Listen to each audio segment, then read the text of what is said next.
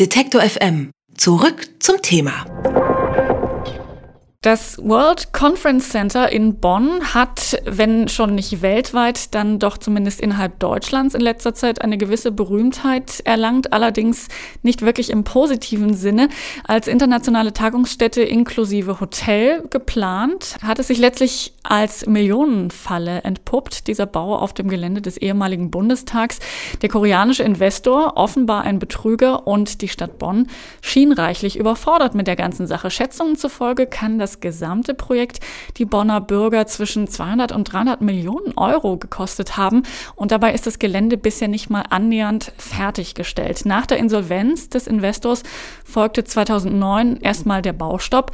Am Freitag soll nun der Prozess gegen den Investor beginnen, Man-Ki Kim sowie seine Anwälte und außerdem einen städtischen Berater. Die Vorwürfe Betrug, Untreue und Bestechung. Möglicherweise soll es auch noch Verfahren geben gegen weitere Beteiligte, unter anderem möglicherweise gegen die ehemalige Oberbürgermeisterin Bärbel Diekmann.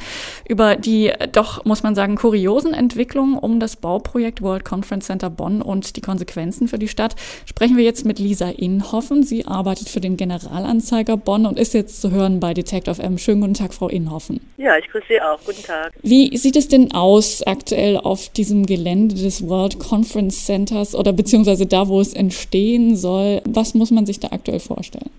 Also Sie können den Kongresssaal schon fast vollendet von außen bewundern. Daneben die Baustelle für das Hotel, das im Rohbau auch schon hochgezogen ist, siebzehn Stockwerke hat, wobei nur ein Zimmer im Moment als Musterzimmer fertiggestellt ist und der Rest ist halt ein glatter Rohbau. Und im Moment rüstet sich ja die Stadt Bonn, wie Sie vielleicht wissen, für das große Deutschlandfest. Am Wochenende vom elften bis zum dritten Oktober findet hier das ähm, Einheitsfest, die zentrale Einheitsfeier statt. Bundeskanzlerin Merkel wird erwartet, Bundespräsident Christian Wulff. Und deswegen hat man, weil das zum Teil auch im ehemaligen Plenarsaal, der sich genau gegenüber des Konferenzzentrums befindet, stattfinden wird, hat man ähm, das Außengelände etwas aufgehübscht, wie wir hier in Bonn so sagen, also etwas hergerichtet. Das war vorher wilde Baustelle, wo seit zwei Jahren, seitdem der Baustopp gilt, halt auch Materialien lagerten und zum Teil schon rosteten. Altes Dixie-Klo stand direkt vor dem Haupteingang des ehemaligen Plenarsaals. Das hat man jetzt alles aufgeräumt, man hat Wiese ausgerollt, man hat den Zugang zum Foyer des unfertigen Kongresszentrums geteert, sodass es jetzt einigermaßen ordentlich aussieht. Sie haben das gerade sehr schön beschrieben. Also man muss es sich tatsächlich mal so vor Augen führen, eine halbfertige Baustelle, also zum Teil die Gebäude noch im Rohbau dieses Kongresszentrums. Und dann hat man jetzt die Baustelle, damit es ein bisschen schicker, unter anderem für Veranstaltungen wie das Deutschlandfest aussieht, für mehrere zehntausend Euro verschönert mit einer Rasenfläche. Für mich klingt das ein bisschen fast absurd und sehr nach oberflächlichen, ja, wir spachteln jetzt mal mit Make-up zu, aber so richtig angepackt ist das Problem ja nicht. Nein, das Problem besteht ja nach wie vor. Also sagen wir mal so, die neunzigtausend Euro, die für die Aufhübschung verwandt worden sind, denke ich, aus meiner persönlichen Sicht waren sicherlich sinnvoll. Es finden ja gegenüber im Plenarsaal, das, man sagt, das ist auch ein W C C B, also World Conference Center Bau, Altbestand, finden ja schon viele Kongresse und Tagungen statt, vor allem auch von großen Firmen. Und die Kunden beklagen sich natürlich bei der Managementfirma, die das Ganze betreibt, darüber, dass es nicht besonders schön aussieht, wenn ihre Tagungsgäste doch tagen. Und das hat sicherlich auch seine Berechtigung, dass man da jetzt was getan hat. Das Problem selber, dass das Kongresszentrum nicht fertig ist, dass man ja im Grunde gar nicht weiß, wie es weitergeht, das besteht nach wie fort. Die Stadt verhandelt jetzt im Moment mit dem Insolvenzverwalter über eine sogenannte Heimfallregelung. Das heißt, die Stadt möchte, dass der Aufbau und das Areal wieder zurück in ihre Hände fällt, so nennt man das, weil es ja bislang Eigentum, also in Anführung Eigentum des Insolvenzverwalters ist. Der hat ja das Ganze nach der Insolvenz des Bauherren des Kongresssaals, das war diese U N C C, die Firma des Man-Ki Kims, hat der Insolvenzverwalter sozusagen die Hoheit über das Gelände und die Baustelle übernommen. Das Zweite ist, dass auch zwischen Sparkasse, Geldgeber, Kreditgeber und der Stadt Bonn Verhandlungen laufen. Es geht darum, dass ein Teil der Grundschuld über die Sparkasse läuft und wenn die Stadt Bonn aber diese Grundschuld von der Sparkasse erwirbt, rückt sie an erste Stelle in das Grundbuch und ist damit automatisch sozusagen wieder Hausherr über das ganze Gelände. Also sie wird einfach handlungsfähiger dadurch.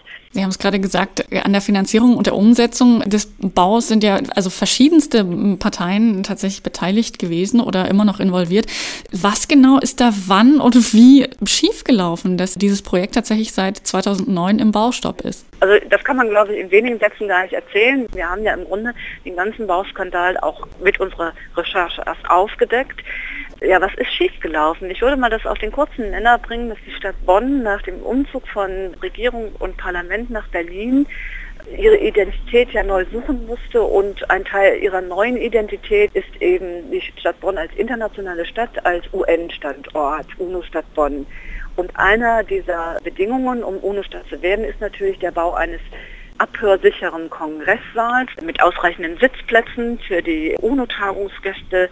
Und da hat der Bund und das Land, die haben damals ja auch gesagt, wir unterstützen die Stadt Bonn dabei. Der Rest sollte über Kredite der Sparkasse Köln-Bonn und äh, mit Hilfe eines privaten Investors, der an der damaligen Bausumme, die Rede war von hundertdreißig Millionen Euro, dass er selber fünfzig Millionen Eigenkapital nachweist. Wir wissen heute, dass es eigentlich für keinen Investor machbar gewesen wäre.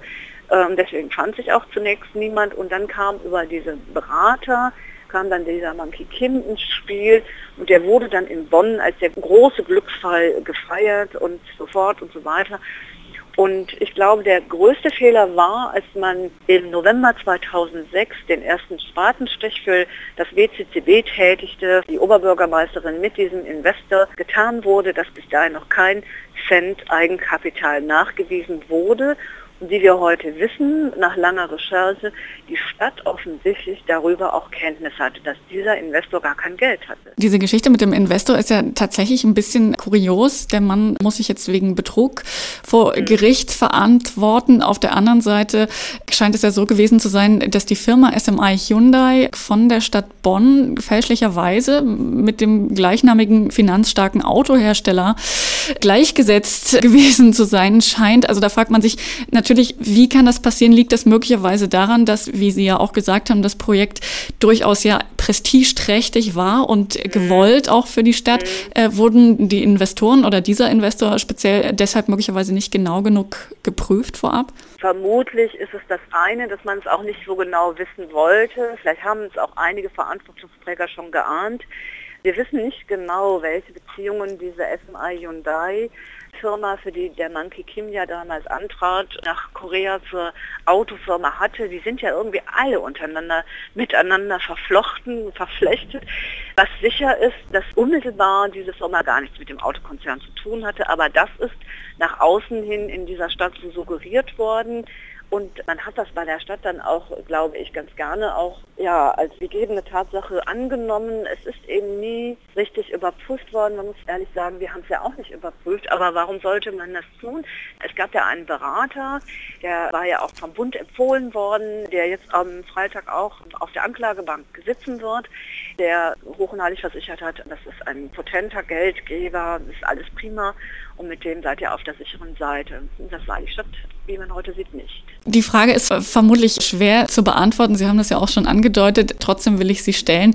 Ist denn abzusehen, ob und wie es weitergeht mit diesem Gelände, mit den Bauten, die schon dort sind, mit diesem World Conference Center? Also alle Anstrengungen und Bemühungen der Stadt Bonn, auch mit Unterstützung nach wie vor des Bundes und des Landes, sind darauf gerichtet, das Kongresszentrum zu Ende zu bauen. Das ist auch richtig so. Es gibt ja nichts Schlimmeres für eine Stadt, eine Bauruine. Und von daher ist auch der Bund und auch das Land sind sehr daran interessiert, das Ganze fertig zu bauen. Was mit dem Hotel passiert, weiß man noch nicht.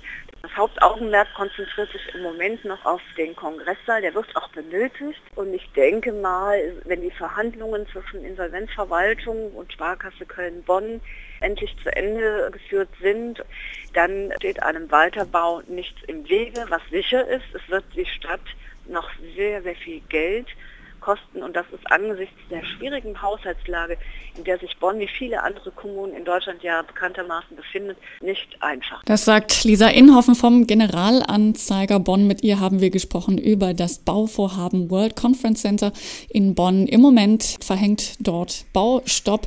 Wie es weitergeht, wir sind gespannt. Vielen Dank für das Gespräch, Frau Inhoffen. Ja, ich danke auch.